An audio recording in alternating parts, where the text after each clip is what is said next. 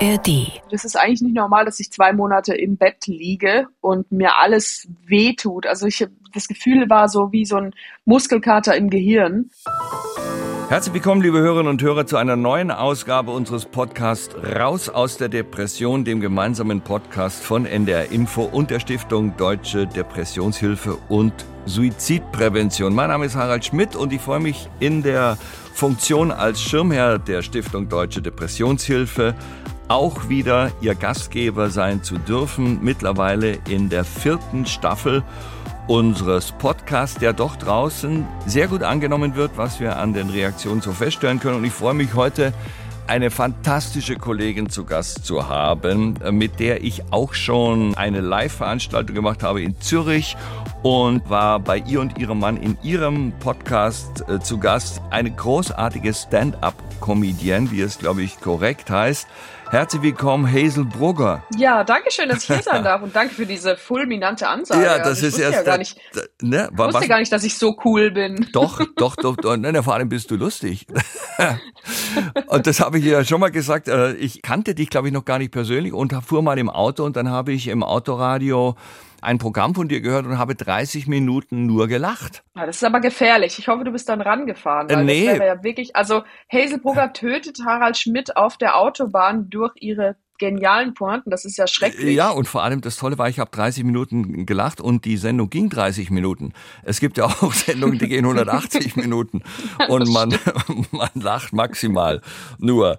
Ich glaube nicht, dass es jemand gibt, der dich nicht kennt, aber ich sag's mal sicherheitshalber, du hast ein eigenes Bühnenprogramm. Du hast zusammen mit deinem Mann Thomas Spitzer einen YouTube-Kanal, ihr habt einen Podcast, man kennt dich aus der Heute-Show, man kennt dich aus LOL auf Pro7 und ich war überrascht, als ich mitbekommen habe, dass du überhaupt mit Depression zu tun hast. Ich wusste das ehrlich gesagt nicht. Ja, ich glaube, das ist ja immer das Ding, dass man es einfach nicht weiß bei Leuten und äh, man selber weiß es vielleicht auch nicht. Also ich glaube, ich hatte relativ lang schon mit Depressionen zu tun, ohne das selber zu wissen. Und dann gab es bei mir vor anderthalb Jahren so einen Moment, wo es einfach gar nicht mehr ging, wo dann auch mein Mann gesagt hat, also so bist du eigentlich nicht. Also ich habe es jetzt ein bisschen erkannt, wie es die letzten Monate auf diesen Punkt zugegangen ist, aber so bist du nicht. Und jetzt müssen wir das mal, das Auto muss in den TÜV.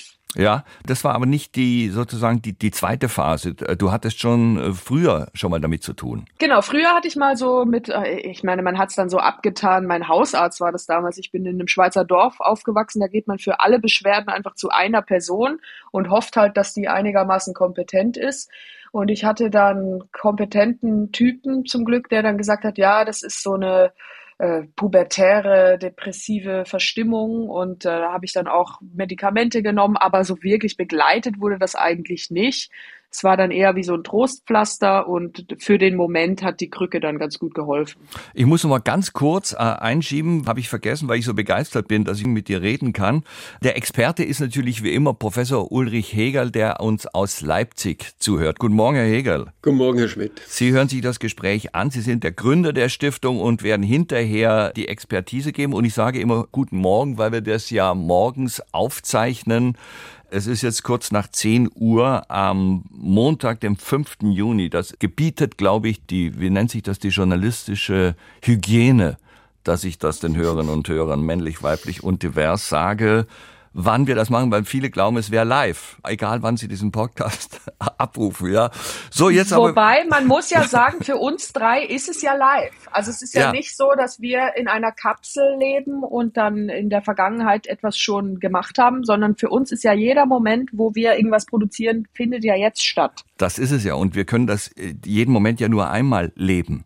Wir können sie nicht mehr zurückholen. Ja, das stimmt. Wir könnten es natürlich nachher Playback nochmal aufnehmen, wenn es dann ausgestrahlt wird. Aber das äh, klären wir nachher wir privat. könnten einzelne Sachen nochmal nachsprechen, die wir so nicht äh, rauslassen wollen oder wo wir von der Artikulation her nicht richtig zu verstehen waren. So, jetzt, äh, jetzt aber jetzt, zumindest muss ich mich jetzt wieder massiv zwingen, weil ich bin natürlich sofort, wenn ich mit dir spreche, unter so einem Lustigzwang. Ne? Mhm. Also so eine, so eine Pointenfeuermaschine in mir meldet sich damit so einem leisen Teufelchen. Also das heißt, du hast es zum ersten Mal gemerkt, da warst du so um die 20. Ja, genau. Ich glaube, 19 oder 20 war ich da und da habe ich dann einfach gemerkt, das ist eigentlich nicht normal, dass ich zwei Monate im Bett liege und mir alles wehtut. Also ich, das Gefühl war so wie so ein Muskelkater im Gehirn. Und dann bin ich zum Arzt gegangen und habe gesagt, ja, irgendwas stimmt da mit mir nicht. Und der hat sich, der kennt mich zum Glück auch schon seit ich fünf war. Und der hat dann gesagt, ja, das stimmt, das bist du nicht. Und äh, da gibt's Medikamente, die man nehmen kann. Es gibt auch andere Dinge, die man machen kann. Aber im Nachhinein muss ich sagen, leider war er eigentlich nur so medikamentös eigentlich und hat dann gesagt, ja, da, da, da kriegen wir dich schon durch und das ist nur ein kleiner Knick und da muss jeder mal mit umgehen. Und dann wurde auch tatsächlich äh, zwei Jahre später bei mir eine Schilddrüsenunterfunktion diagnostiziert. Also ich denke, dass das auch damit zu tun hatte. Ah, das höre ich jetzt zum Beispiel zum ersten Mal, dass eine Schilddrüsenunterfunktion Auswirkungen auf eine depressive Erkrankung haben kann, ja? Ich denke, der Experte, können Sie da mal kurz sagen, dass ich da keinen Humbug erzähle? Ja, genau. Das mit der Schilddrüse, die hat alle möglichen Beziehungen zur Depression. Ne? Zum einen kann man tatsächlich eine echte Unterfunktion haben mhm. und dann wird man schlapp, lethargisch, die Haut verändert sich, manchmal nimmt man auch Gewicht zu. Das ist aber eher selten, sondern was äh, noch häufiger verwechselt wird, ist eine Überfunktion der Schilddrüse. Dann hat man so eine innere Daueranspannung, wie das auch Menschen mit Depressionen kennen. Und was aber häufig ist, das ist, dass jemand in den Laborwerten eine gewisse Unterfunktion hat, ohne dass er sonstige Zeichen einer Unterfunktion der Schilddrüse hat. Und das ist sehr häufig eine Autoimmungeschichte. Da bilden sich Antikörper gegen die Schilddrüse. Das eigene Immunsystem greift die Schilddrüse an und das kann dann zu so einer meistens auch klinisch nicht weiter groß auffälligen Unterfunktion führen. Und da vermutet man, dass ähnliche Autoimmunprozesse auch eine Rolle bei der Entstehung der Depression spielen. Also es ist gar nicht die Unterfunktion selbst, sondern möglicherweise ein gemeinsamer Krankheitsmechanismus, der mit dem Immunsystem zu tun hat. Also, wie lange hat dann diese Phase angehalten bei dir, Hazel? Ah, das war nicht so lang. Also ich würde sagen so ein Vierteljahr, vielleicht so drei, also drei, vier Monate ungefähr. Und danach ging es dann eigentlich wieder ganz gut. Ich habe mich dann in die Arbeit gestürzt, wie das gesunde Westeuropäer machen und habe meinen Schmerz erstickt in Beschäftigung. Und dann ging es eigentlich äh, fünf Jahre ganz gut. Und, und dann ging es ja bei dir karrieremäßig richtig los und äh, steil nach oben. Da hast du keine Probleme gehabt in der Zeit. Doch, also im Nachhinein muss ich sagen, jetzt, jetzt würde ich sagen, also ich muss vielleicht kurz vorspulen, jetzt, zu diesem Zeitpunkt geht's mir richtig, richtig gut. Und ich merke erst jetzt, dass es zum Beispiel nicht normal ist, dass man jeden Abend Angst davor hat, nicht einschlafen zu können. Mhm. Und das hatte ich eigentlich, wenn ich zurückdenke, seit ich 13 bin. Ja. Und auch in dem Zeitpunkt, wo es karrieremäßig richtig losging, da war das, wenn überhaupt, dann noch schlimmer. Und es war aber nicht diagnostiziert. Es war nicht so schlimm, dass ich dachte, ich brauche da irgendwie Änderungsbedarf. Ich dachte auch, ganz viele Sachen sind einfach normal, weil man weiß ja nicht, wie das ist, wenn man irgendwie vor tausend Leuten auftritt und danach dann versucht runterzukommen. Man weiß ja nicht, wie lange dauert dann dieses Loch, in das man danach fällt. Und ich war irgendwie, also es ist jetzt nicht böse gemeint gegenüber allen anderen, aber ich habe mich so ein bisschen alleine gefühlt mit diesem Thema und dachte, das ist normal und das ist halt irgendwie die Schattenseite der Medaille. Ja. Ich glaube, ich habe gerade zwei Redensarten vermischt, aber egal. Ja, aber du, das, das schlägt ihm fast die Krone weg. Also das, das kennen wir doch alle. Äh, hast du denn auch so Angstzustände auf der Bühne gehabt oder vor dem Auftritt? Nee, tatsächlich, eigentlich war die Bühne immer so der Ort, wo ich mich wohlgefühlt habe, weil ich das Gefühl hatte, da bin ich so klar gestresst, dass dieser Stress, der in meinem Körper herrscht, irgendwie eine Begründung hat. Und das hat sich immer sehr gut angefühlt. Also es ist wie, wenn man chronische Schmerzen im Fuß hat, komplett ohne Grund vermeintlich, und dann stellt man sich ein schweres Gewicht drauf und denkt sich, ach, endlich passt es zu dem, ja. wie es sich anfühlt. Und hast du das auch inhaltlich als, als Thema verarbeitet? in, in deinem Programm? Nee. Nee. Nee, eigentlich gar nicht. Also ich, ich dachte irgendwie, das ist normal oder das ist so unnormal, da kann eh niemand was mit anfangen. Also ich finde, Stand-up ist ja oder grundsätzlich Unterhaltung ist ja immer etwas, was die Leute abholen sollte, aber sie auch ein bisschen irgendwo hin mitnehmen. Also ich finde es immer komisch, wenn man nur sagt, ich hole die Leute ab. Ja, aber ja. Wo, wo bringst du sie denn hin? Also man muss sie eigentlich immer abholen an einem Ort, den sie kennen und hinführen zu einem Ort, von dem sie denken, dass nur sie den kennen. Und ich dachte, diesen letzten Ort gibt es nicht. Wie lange hast du dann nach einer Vorstellung gebraucht, um wieder runterzukommen? Also ich glaube, ich, ich bin nie runtergekommen. Also ich habe einfach dann am nächsten Tag wieder eine Vorstellung gehabt und dann wieder und wieder und wieder und dann tagsüber noch was gedreht und dann abends wieder und irgendwann hatte ich 300 Auftritte im Jahr und war einfach in so einem dauerbizarren Zustand. Mhm. Und das ging aber, sagst du, ungefähr fünf Jahre ganz gut und dann kam, ähm, ich nehme an, eine, eine härtere Phase. Also das, der zweite Schub war stärker als beim ersten Mal, oder sehe ich das falsch? Ja, der zweite Schub war nicht nur stärker in der Intensität, sondern auch länger in der Dauer.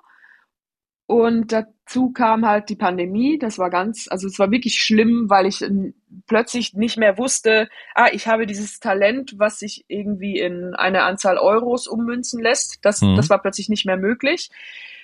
Ich glaube auch, dass mir da ein großer Teil äh, von meinem Ego nicht mehr befriedigt wurde, weil ich nicht mehr auftreten konnte.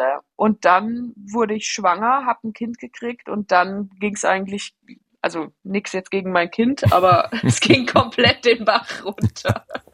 Äh, können wir da vielleicht ein oder zwei Beispiele hören, wie sich diese, diese Stresssituation des jungen Mutterseins ausgewirkt hat? Ja, also ein krasser Faktor war einfach das Thema Schlaf. Also dieses äh, nicht gut einschlafen können, das war immer schon ein Thema. Aber meistens war es dann so, wenn ich es dann irgendwann geschafft hatte, einzuschlafen, dann konnte ich so ganz gut so sechs, sieben Stunden am Stück schlafen. Und mit dem Kind ging das halt nicht. Also wir hatten so ein sehr ähm, auf, also aufmerksames oder verrücktes Kind, das einfach jede Stunde wach wurde im ersten halben Jahr und mich hat es total wahnsinnig gemacht. Irgendwann habe ich dann auch gar nicht mehr Spaß dran gehabt, wenn das Kind mal wach war, weil ich einfach dachte, jetzt schlaf doch endlich. Wenn es dann geschlafen hat, dachte ich mir, oh Gott, jetzt wachst du dann gleich wieder auf. Ja. Kleiner Nervsack. Ja. Und ich wurde dann immer gereizter, habe gar keinen Spaß mehr an Dingen gehabt. Dachte auch, immer wenn dann äh, irgendein Comedy-Format mir angezeigt wurde, dachte ich mir, äh, das gucke ich mir ja bestimmt nicht an jetzt hier auf Knopfdruck zu lachen. Wer bin ich eigentlich? Bin ich hier ein Klatschvieh? Das mache ich nicht. Und äh, ja, ich habe mich wirklich nicht mehr selber erkannt, habe es aber auch selber nicht so gemerkt, wie anders ich eigentlich vorher mal war. Dann hatte ich dein Mann drauf angesprochen. Einfühlsam und vorsichtig zunächst mal, vermute ich. Ja, das sind Adjektive, die es gibt, die man vielleicht so sagen kann. Nee, er war schon einfühlsam, aber eigentlich ja. nicht vorsichtig. Also ich ja. würde sagen, das war schon krass. Also er hat gesagt, äh, ja, guck mal, mein Vater ist Psychiater, also sein Vater ist tatsächlich Psychiater. Er hat dann auch mit dem telefoniert und hat gesagt, äh, guck mal, Papa, die Hazel ist ganz anders, was kann man da machen? Und der Vater ist eigentlich so mittelalte Schule und sagt ja immer sofort äh, die krasseste Keule und ja. muss einmal 360 Grad rumgetumbelt werden. Und dann hatte ich das Glück, dass ich durch diese familiären Connections eigentlich auch recht schnell an Psychiater gekommen bin. Ich kann da ganz kurz einen Einschub machen. Äh, ich kann dir deinen Schwiegervater sozusagen sehr empfehlen. Ich habe dir mal in einem anderen Interview gehört, wo es darum ging, dass junge Männer sich so schwer tun zu Hause. Und er hat als Therapieempfehlung gegeben, schicken Sie den nach Tasmanien. Also äh, raus aus dem Hotel Mama, wo ich sozusagen, habe ich auch im Auto gehört, ihm sofort jubelnd zugestimmt habe. Ja, also. Ja, ja, also mein Mann war tatsächlich in Tasmanien und ich glaube, er redet Ach so, tatsächlich, ja. ja, ist wirklich so. Das wussten wir, glaube ich, auch beide nicht, dass er das als Tipp jetzt anbietet. Ja. Äh, aber ja, mein Mann war ein ganz schwieriger Esser als Teenager. Also der wollte nur Nudeln mit Tomatensauce essen, also auch mit 13 noch. Und dann ist er nach Tasmanien gegangen und dann ist er zurückgekommen und war problemfrei pflegeleicht und leicht gebräunt, also eigentlich optimal. Ja, fantastisch. Also ich nehme an, ja, jetzt komme ich ins Plaudern, aber wir, wir, das, wenn wir schon mal äh, so einen Gast haben wie dich, äh, Blackie Fuchsberge, die Älteren werden sich erinnern, der ist ja auch mal ausgewandert nach Tasmanien und der sagt, er kam morgens gar nicht in sein Büro rein, weil unter der Bürotür stapelten sich die Faxe und alle schrieben, Blackie, komm zurück, du bist so weit weg und er schrieb zurück, weit weg von was? Ja, ich habe das in der philosophischen Dimension damals gar nicht erkannt. Aber also Tasmanien, es ist nicht der kürzeste Weg, aber es könnte billiger sein als vieles andere, was man hier so mit Nahrungsergänzungsmitteln und sowas probiert.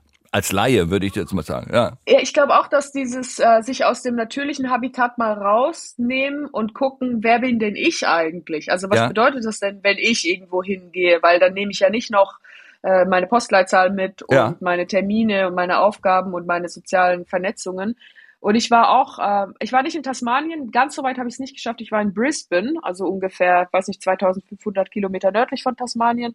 War ich ein Jahr lang mit 15 und das hat mir eigentlich auch total gut getan, dass ich da einfach komplett ohne Vorbelastungen einfach nur die, die komische Europäerin war. Und das ist aber fantastisch, weil Brisbane ist ja auch eine Ecke, wo einmal ein Alligator auf der Straße entgegenkommen kann, ne? Ja, ich war auch bei Alligatoren, das war meine Gastfamilie, waren nur wilde Tiere. Die Mutter war eine Spinne. ja, aber das ist das so. Da machen sich auch viele Auswanderer ein falsches Bild von Australien, ja? Ich habe natürlich wie immer in der Vorbereitung mir Podcasts angeschaut, wo Menschen das machen, die das können. Und da habe ich dich und den ebenfalls von mir sehr, sehr geschätzten Kollegen Thorsten Sträter gesehen, der auch ein toller Gast bei uns war im Podcast. Kann ich auch nochmal empfehlen, ja. Und das war unglaublich und es hat mir wahnsinnig imponiert, wie ihr euch da mit Medikamentennamen beballert habt. Ja, das ist, macht auch Spaß, ne? wenn man da einfach sagt, hier noch ein Soda-Club und da noch ein Tic-Tac. Das ist einfach ja. fühlt sich einfach richtig Ihr an. Ihr wart aber sehr konkret. Ich konnte beim ersten konnte ich noch mithalten, dass das L-Tyroxin. Genau, da sind wir wieder beim Thema Schilddrüse. Für die Schilddrüse. Das ist ja ja. Ist ja in dem Sinne nicht ein Medikament, sondern eine Substitution. Also es ist einfach nur etwas, was der Körper selber nicht kann, gibt man ihm dann. Ja. Und danach wird es dann komplexer. Und ich glaube, auch die Nebenwirkungen häufen sich ja mit der Komplexität des pharmazeutischen Namens. Hast du äh, über einen längeren Zeitraum äh, solche Medikamente, so Pharmazeutika nehmen müssen? Also länger eigentlich nicht, so anderthalb Jahre. Jetzt, Stand jetzt bin ich komplett medikamentenfrei. Aber das war immer unter ärztlicher Betreuung natürlich? Ja, ja, es war nicht einfach so, dass ich eine ja. Schublade aufgemacht ja. habe. Und, und vor, vor allem natürlich mit dem sogenannten Ausschleichen, wie man da sagt. Genau, also da bin ich auch froh, dass ich an einen Psychiater geraten bin, der das so ganz, ganz ernst genommen hat mit dem Ausschleichen. Da musste ich dann irgendwann einzelne Tropfen nehmen über Wochen hinweg. Und das fühlt sich natürlich erstmal total dämlich an, wenn man da so winzige, bittere Tröpfchen auf den Löffel donnert. Aber ich glaube, es ist schon gut, wenn der Körper merkt, ich kann mir selber, also es ist, ist, ja dann selber auch was Psychisches, dass man einfach merkt, ah, ich kann mir das schon auch selber zutrauen und ich werde selber belastbarer und man kann dann auch beim Ausschleichen immer wieder auf ein Plateau kommen, wenn man möchte. Aha, dass man so einen gewissen Level erreicht, ja, wo man sagt, damit geht's jetzt oder was was heißt das auf ein Plateau kommen? Also ich, bei mir war es dann ganz konkret so, dass ich dann irgendwie so gemerkt habe, ja jetzt bin ich bei drei Milligramm und also vom, ich sage jetzt auch nicht welches Medikament, weil ich das immer schwierig finde, wenn dann die Leute sonst zu ihrem Arzt gehen und sagen, ah, ich will ja. genau das, was Hazel Brugger hatte. ja, und der Thorsten Sträter haut die Namen wirklich raus, als ob er auf der Payroll steht. Also das ist, äh, kann ich empfehlen, ja. da bei Thorsten mal reinzuhören. Ich glaube, wir, wir äh, kennen ja beide die äh, Instabilität unserer Branche und da kann man nicht auf genügend Payrolls stehen. Aber ich finde es immer schwierig, dann so ein Allheilmittel für eine Person auf andere Personen anzuwenden. Aber bei mir war es dann wirklich ganz konkret so, dass ich dann auf einem Plateau war, also dass ich dann gesagt habe, ja, bei drei Milligramm mache ich jetzt mal kurz, da mache ich jetzt mal vier Wochen weiter, anstatt nur eine, weil jetzt gerade auch viel beruflicher Stress ansteht. Der Sommer ist noch nicht da, beziehungsweise der Frühling auch nicht. Und, und äh, mein Arzt hat mich auch dazu motiviert, das so zu machen und das hat sich eigentlich ganz gut angefühlt. Sag doch bitte nochmal, Psychiater, das ist nicht der Arzt, bei dem man auf der Couch liegt. Nee, genau. Also Psychiater ist wirklich einfach ein Arzt. Je nachdem ist es auch wirklich gar nichts mit Reden. Also je nachdem schaut er dann einfach nur an, stellt dann so ein paar Fragen und dann sagt er, sie, äh, ihr Gehirn hat ein Loch in der Form eines Kleeblatts. Hier ist das Medikament mit der Form eines Kleeblatts. Und der äh, Psychotherapeut, bei dem man auf der Couch liegt, beziehungsweise in meinem Fall war das ein Sessel, das ist dann etwas, was man eventuell noch zusätzlich machen sollte. Ergänzend, ja. In, oder genau, in Kombination, ja. ja. Die, die Rolle, die dein Mann gespielt hat, die war aber schon sehr zentral, ja? Dass er dich im Grunde gepackt hat und gesagt hat, äh, wir gehen das jetzt an. Ja, also man kann schon, glaube ich, ohne dramatisch wirken zu wollen, sagen, dass mein Mann, also ich weiß jetzt nicht, ob er mein Leben gerettet hat im Sinne von, ich würde nicht mehr leben, aber der, mein Leben im Sinne von so, wie es mal war und wie ich es auch jetzt äh, zum Teil zum ersten Mal in seiner vollen Qualität lebe, das habe ich äh, zu einem sehr, sehr großen Teil meinem Mann zu verdanken. Ja, das ist doch mal eine äh, ne, ne tolle Aussage. Hast du denn dein Leben seit diesem zweiten Schub geändert, auch äußerlich? Ja, auf jeden Fall. Also ich denke mir jetzt auch manchmal, wenn es wieder so in alte Muster zurückfällt, also wie konnte das überhaupt so lange gut gehen? Wie habe ich denn nicht gemerkt, dass mir das ja selber keinen Spaß macht? Es gibt eine tolle Doku über Amy Winehouse, die ja leider äh, dann auch äh, sicherlich aufgrund psychischer Probleme mit äh, 27 Jahren verstorben ist.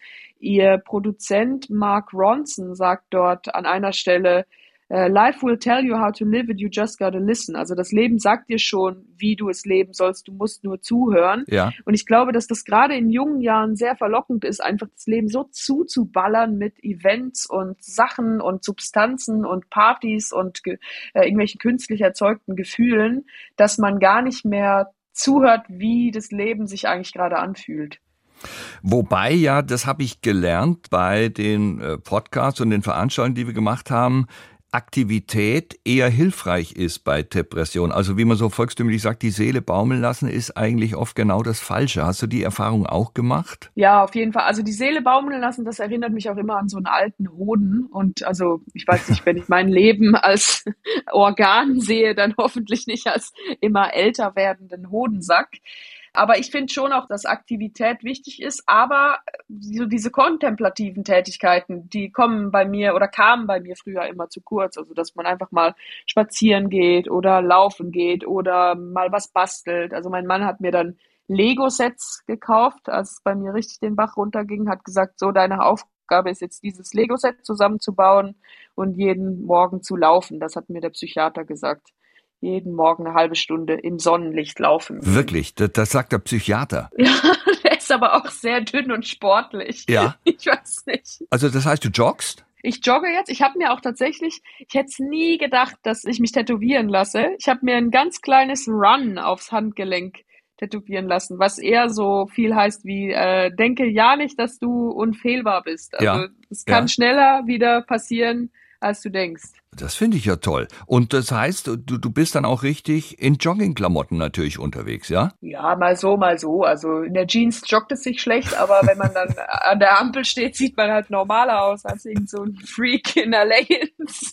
Und äh, machst du an der Ampel dann auch diese Trippelschritte, um nicht aus dem Nee, Rhythmus? nee, das machst also du nicht. da, nee, nee, nee, da distanziere ich mich von. Also das finde Ja. ich ekelerregend auf einer menschlichen, auf einer, auf einer, also dann doch lieber Ja. die Depression, muss ich ganz ehrlich sagen. Und du stretch, stretchst du dich auch an so Geländern, so am Rhein oder so? ich stretch mich ehrlicherweise gar nicht. Also ich laufe einfach los und wenn die halbe Stunde vorbei ist, höre ich auf. Aber ich laufe langsam los und dann werde ich erst schneller. Man sagt ja, also ich, ich selber habe ja äh, bei allem, was ich schon versucht habe, um über die Runden zu kommen, natürlich vor vielen, vielen Jahrzehnten auch gejoggt.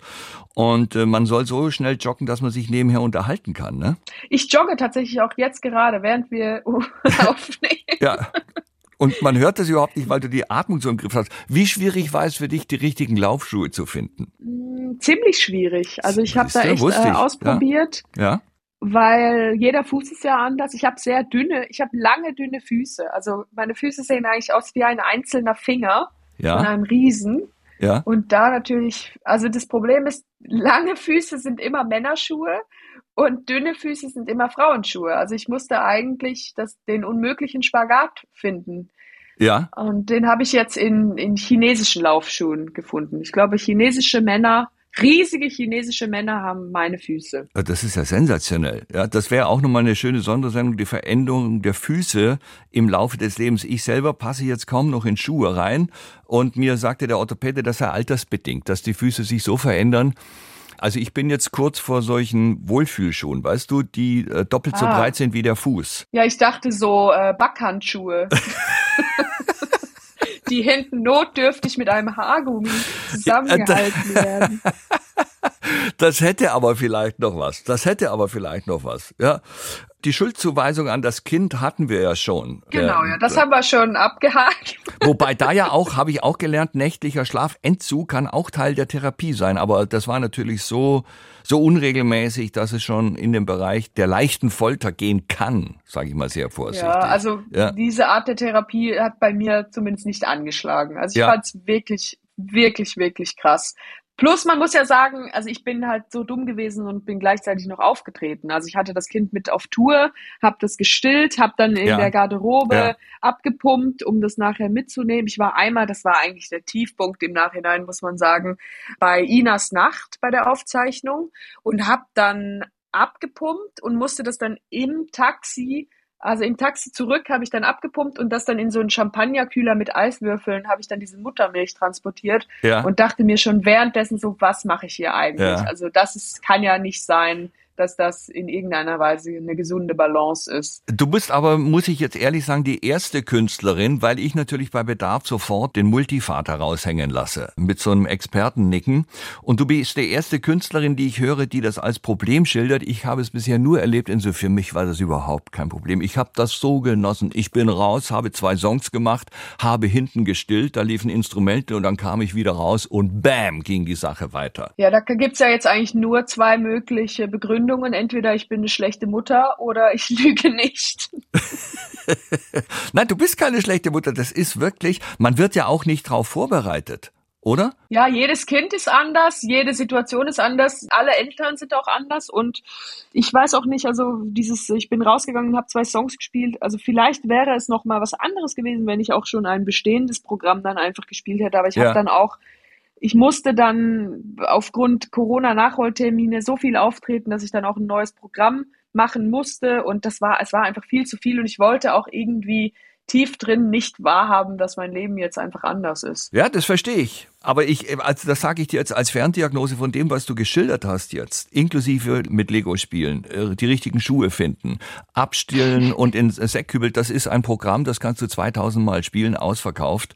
Das sind schon 35, 40 ganz, ganz, ganz starke Minuten. Weil das ist ja das, was viele unten, womit dir ja auch zu tun haben, was sie ja auch alles hören im Bekanntenkreis, was du als Mutter und Eltern alles leisten musst angeblich, ja. Und äh, niemand sagt, ich habe mich eigentlich doch sehr überfordert gefühlt. Insofern denke ich, ist das äh, ist jetzt fast ein bisschen ein anderes Thema, aber es spielt ja mit rein. Was ist denn mit deinem, äh, was dich und deinen Mann nun wirklich unfassbar reich gemacht hat, der Verkauf des Sweatshirts mit der Aufschrift Mutti ist kaputti. Ist das noch im Handel? Genau, das ist noch im Handel. Also es gibt Mutti ist kaputti und dann für die Väter Fati ist Platti. weil die, ich finde auch die, die Väter kommen mir immer ein bisschen zu, zu kurz bei die, der ganzen ja, werden ausgegrenzt, ja, ja. Weil ich meine, das ist ja auch nicht leicht, wenn man dann so zuschauen muss, wie es einer Frau so schlecht geht. Das kann dann ja auch ganz schön runterziehen. Ja, und nicht jeder hatte die Möglichkeit, da selbstständig auf Tournee zu gehen in der Zeit von den Vätern, ne? sondern viele sind ja doch ans Haus gefesselt. Ja. ja, viele müssen sich ja dann doch sehr leise bewegen, wenn sie nachts noch an den Kühlschrank gehen, sonst werden sie entdeckt.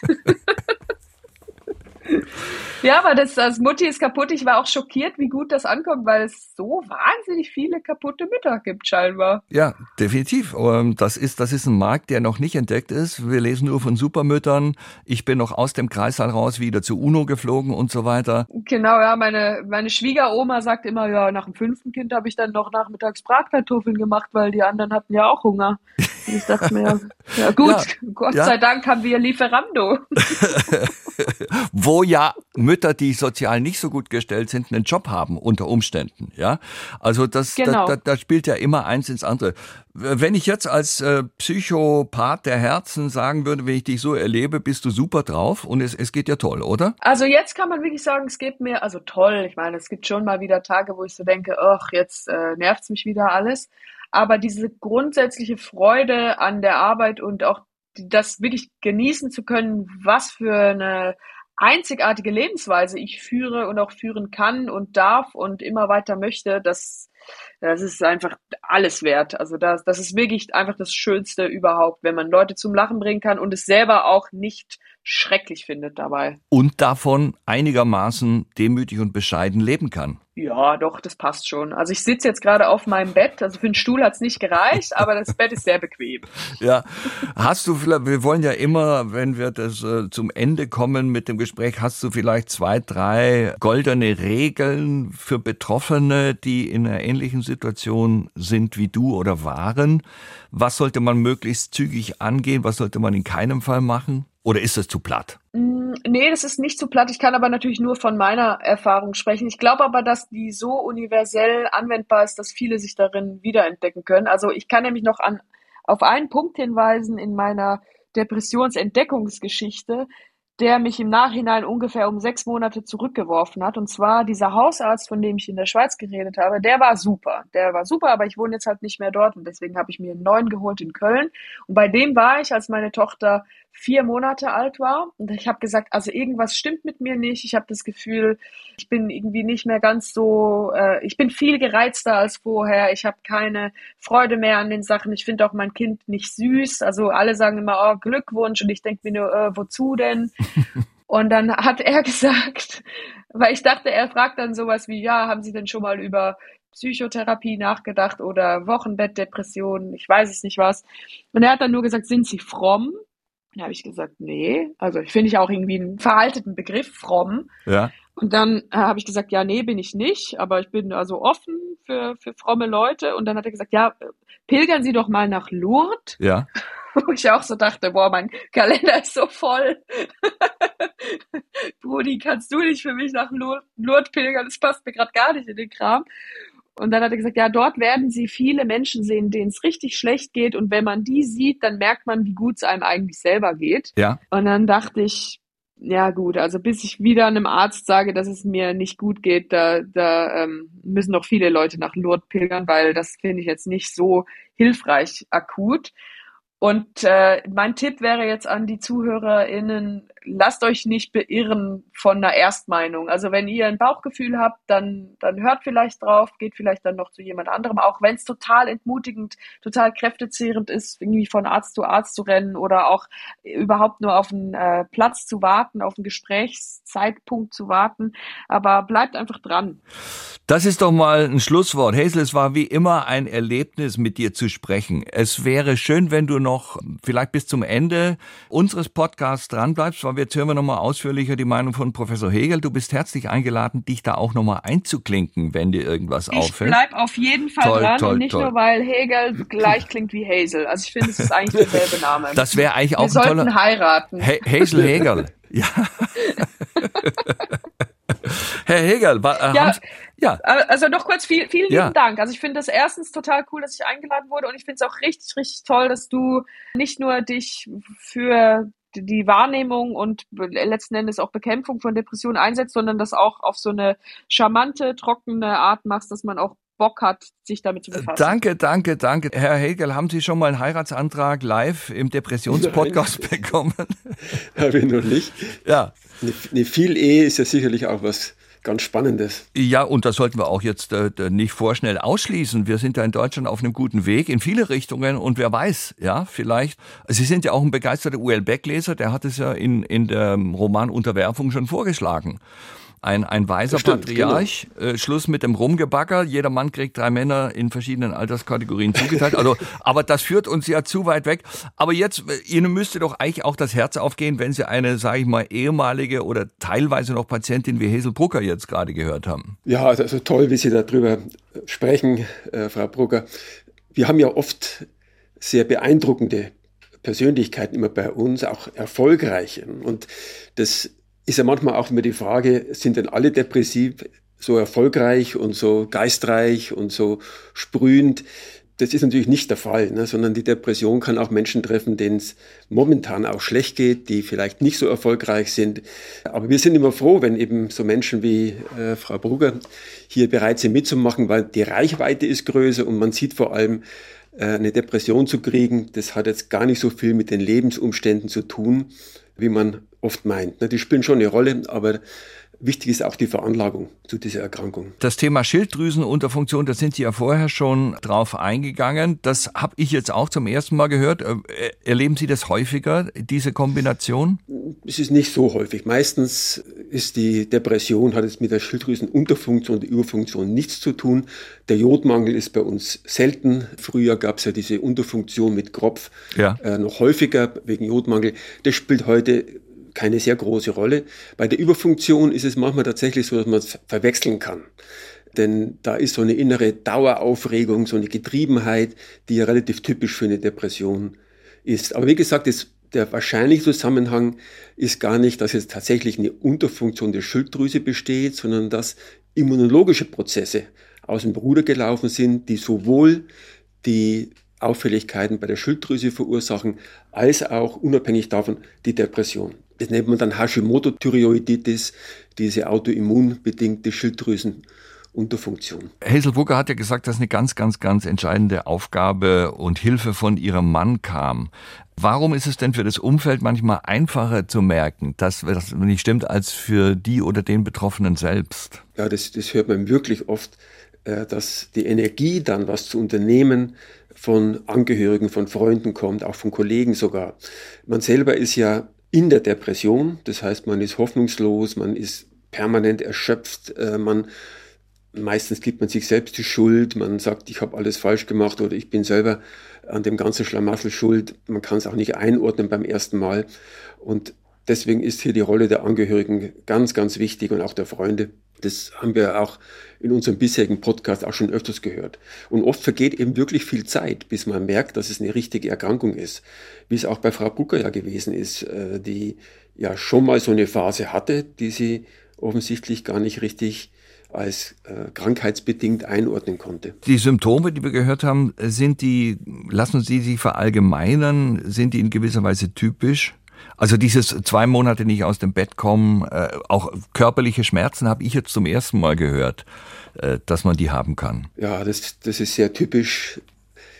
Zunächst macht die Depression tatsächlich oft auch Schmerzen. Ne? Man liegt im Bett, äh, man kriegt Verspannungen, der Muskeltonus ist erhöht in der Depression und dann vor allem alle körperlichen Beschwerden, die man sonst ja, ja, gar nicht groß wahrnimmt, die werden plötzlich in der Depression als unerträglich erlebt, weil die Depression sich ja immer auf alles Negative stürzt. Ne? Und wenn man dann ein bisschen Rückenschmerzen hat, mit denen man sonst gut zurechtkommt, die werden jetzt plötzlich ein ganz großes Thema in der Depression. Und es wird überhaupt jede Empfindung zu einer Missempfindung in der Depression und deswegen kommen viele Leute wegen körperlichen Beschwerden dann auch zum Hausarzt und meinen, daran würde alles liegen.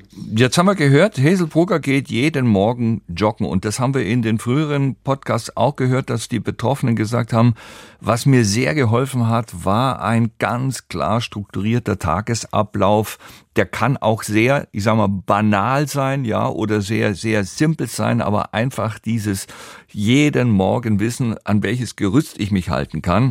Und kann man das sagen, dass zum Beispiel Laufen an der frischen Luft, in der Sonne hat ja der Psychiater Hazelbrugger empfohlen, dass das eine stark äh, positive Wirkung haben kann? Ja, diese diese Strukturierung des Tages oder der ganzen Woche eigentlich, das ist tatsächlich ein Baustein auch in der kognitiven Verhaltenstherapie, also in der Psychotherapie, dass man halt schaut, dass man nicht nur Verpflichtungen hat die ganze Woche über, sondern dass man da auch, wie Frau Brugger sagt, auch besinnliche Momente hat, wo man vielleicht einen Spaziergang macht oder wo man dann Sportfest einbaut oder Hobby oder irgendwas anderes, was einem Freude macht. Und das, sich diese Zeit zu nehmen und einen Wochenplan zu machen, das ist gerade, wenn man zur Depression neigt, etwas, was sehr wichtig ist. Also auch so ein Tagesplan, wo man für jede Stunde ungefähr weiß, was man da jetzt tun kann.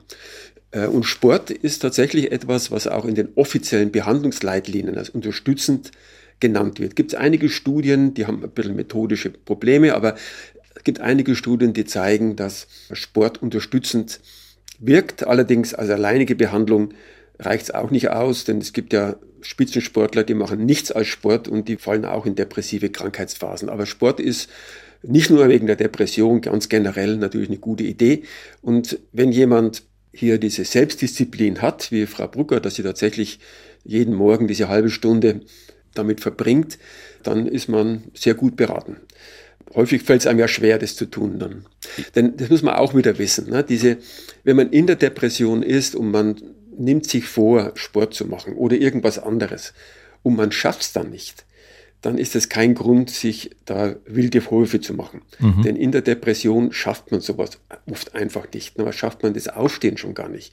Das muss man auch wieder sagen, damit man nicht daraus auch wieder einen Selbstvorwurf macht, wozu man ja neigt in der Depression. Ja, wir haben da auch dazu einen Hörer, der anonym bleiben möchte, der fragt, beziehungsweise eine Frau, mein, mein Freund lässt sich nicht helfen, was kann ich tun? Ja, das, das ist eine häufige Situation, wo man in, als Angehörige in so eine große Hilflosigkeit kommt, ne, dass jemand so folgsam ist und dann tatsächlich das tut, was der Mann ihr gesagt hat und sich dann Hilfe holt, das ist ja gar nicht oft der Fall, sondern die Menschen sind hoffnungslos, das bringt ja sowieso nichts, die schämen sich, die äh, haben das Gefühl, das Stigma ist so groß bei dieser Erkrankung, dass sie da gar nicht irgendwie nach außen treten wollen und sind erschöpft. Und dann ist es oft wirklich schwer und da hilft eigentlich nur immer wieder geduldig sein, versuchen einen Termin zu vereinbaren, vielleicht den Angehörigen hinzubegleiten. Das sind aber quälende Situationen, wenn man weiß, der braucht eigentlich Hilfe, aber akzeptiert es nicht. Das ist sehr quälend. Da schließt sich noch eine Frage an von Hörerin Heidi. Ist es sinnvoll, meinen Partner mit zur Therapie zu nehmen? Ja, das kann äh, durchaus sehr, sehr sinnvoll sein. Nicht, dass man eine Paartherapie hat, auch wenn es jetzt vielleicht da Konflikte in, in, der Beziehung gibt. Das würde man jetzt in einer depressiven Episode nicht in den Vordergrund stellen, sondern es ist allein wichtig, als Angehöriger auch zu wissen, was ist eine Depression, dass man das richtig einordnen kann, dass man nicht ärgerlich wird oder das Gefühl hat, der liebt mich nicht mehr und dann mit Frustration reagiert, sondern dass man weiß, das ist einfach eine saublöde Erkrankung, die jetzt der Partner hat. Und wenn der sagt, ich schaffe das jetzt nicht, rauszugehen mit dir und Abendessen zu gehen, dass man das auch akzeptiert, weil man das in der Depression einfach wirklich nicht mehr schafft. Und das zu verstehen ist wichtig, damit man als Angehöriger die Dinge richtig einschätzt. Und andererseits, dass man auch weiß, man muss den Erkrankten jetzt nicht mit Samthandschuhen anfassen, sondern man kann durchaus mal sagen, komm, jetzt gehen wir raus. Das ist nicht falsch. Ne? Oder auch wenn man sagt, na, jetzt versuch doch mal endlich, macht man jetzt auch keine Todsünde. Ne? Aber man muss dann verstehen, wenn diese Aufforderung dann nicht umgesetzt werden kann, dass man dafür Verständnis hat und dass das der Erkrankte manchmal einfach nicht kann. Wenn ich da vielleicht kurz ja, äh, was zwischen sagen könnte, also weil das hat mein Mann, also ich will jetzt nicht, dass es eine Lobeshymne an den äh, meinen Mann wird, weil er hat natürlich auch seine Schattenseiten. Er räumt zum Beispiel seine Espresso-Tassen nie weg, wenn er sie in ein Bücherregal abstellt, wo ich sie dann erst Wochen später finde. Aber er war auf eine Art bei meiner ersten Psychotherapiesitzung dabei, weil er hatte ein, mir so eine Liste einfach geschrieben aus seiner Sicht, was er als negativ empfindet an den Entwicklungen. Also gar nicht so im Sinne von, oh, die nervt voll, weil die so gereizt ist und manchmal dann äh, nicht nett ist, sondern wie er einfach von außen heraus sieht, wie ich mich verändert habe und was er sich für mich wünscht. So, das könnte man ja, wenn man jetzt sagt, man möchte nicht zu zweit in die Therapiestunde gehen, kann ja der Partner, die Partnerin oder auch das Elternteil oder irgendeine nahestehende Person vielleicht nochmal so eine Drittmeinung geben, weil man selber erkennt halt viele Sachen an sich selber nicht. Herr Hegel? Genau, aus, aus der Sicht des, des Arztes oder des Psychotherapeuten ist das natürlich auch oft eine wichtige äh, Informationsquelle, weil man hört dann, manche Dinge, die man vielleicht sonst nicht erfahren hätte und die für die Einschätzung wichtig sind. Es gibt in unserem Diskussionsforum ja auch sehr viele Angehörige, die sich austauschen, ihre Erfahrungen und das ist also eine, eine Möglichkeit auch sich zu informieren über die Erkrankung, unsere, das Diskussionsforum Depression der Stiftung. Und dann gibt es auch den Familiencoach Depression. Äh, das findet man auch im Internet, das auch von der AOK mit erstellt worden ist, wo sehr umfangreich eine große Fülle an Tipps für Angehörige von an Depressionen erkrankten ähm, ja, vermittelt werden. Ja, dann ähm, würde ich doch mal rein emotional aus dem Bauch sagen, ohne allzu viel inhaltliche Kompetenz auf die Waagschale zu werfen. Wir sind am Ende unseres heutigen Podcasts, Herr Hegel, Frau Burger. Oder haben wir Zentrales vergessen? Aus meiner Sicht denke ich ja wir haben nichts Zentrales vergessen, sondern wir haben es wir haben's eigentlich ganz gut äh, hinbekommen, wieder mal. nee, ich denke, wir machen jetzt ein äh, Monthly Check-up und schauen, ob uns noch was einfällt, was uns vor einem Monat nicht eingefallen ist. Und dann sollten wir es in dem Jahr alles haben. Fabelhaft. Sag bitte ganz, ganz liebe Grüße an deinen Mann auch, ja? Ja, sage ich. Ich soll auch ganz lieb grüßen. Ja, toll. Er will unbedingt mal wieder was äh, zu dritt machen. Ja, definitiv. Also wir müssen halt ein bisschen Zeit immer dazwischen liegen lassen, denn sonst, äh, es, es müssen ja es auch neue... Es passiert ja auch einfach zu ja, wenig. Es müssen, ja. es müssen auch neue Themen entstehen und so. Aber äh, jederzeit sehr, sehr gerne. Ich habe das damals sehr, sehr gut in Erinnerung, hat mir einen großen Spaß gemacht. Vielen Dank, Hazel Brugger. Dankeschön. Lieber Herr Hegel, vielen Dank bis hierhin. Ist auch merkwürdig, dass ich mich bei Ihnen bedanke. Ist ja völliger Quatsch. Ja, also Sie sind ja der Chef von Sianze. Wir machen das ja gemeinsam. Ja, wir ne? machen und richtig, so wir ist bedanken es, ja. uns immer gegenseitig. Ja, das ist auch nicht schlecht. Und ich bedanke mich auch sehr nochmal bei Frau Brucker für, für das tolle Mitmachen. Ja, das sage ich doch an dieser Stelle mal nicht auch danke, sondern einfach gern geschehen. Es ist, es war nötig. Oder, oder, oder wie es, wie es im Deutschlandfunk bei der Interviewbeendung heißt, sehr, sehr gerne. Sehr, sehr gerne. Ja, sehr, sehr gerne. Und ich danke Ihnen, äh, liebe Zuhörerinnen und Zuhörer, dass Sie uns wieder zugehört haben. Selbstverständlich finden Sie alle bisherigen Folgen des Podcasts in der ARD Audiothek und natürlich überall dort, wo Sie Podcasts hören. Wir freuen uns, wenn Sie uns abonnieren, wenn Sie uns weiterempfehlen und wenn Sie beim nächsten Mal wieder mit dabei sind. Tschüss für heute, sagt Harald Schmidt. Raus aus der Depression. Ein Podcast von NDR Info. In Zusammenarbeit mit der Stiftung Deutsche Depressionshilfe und Suizidprävention. Und jetzt noch ein Tipp für die ARD Audiothek.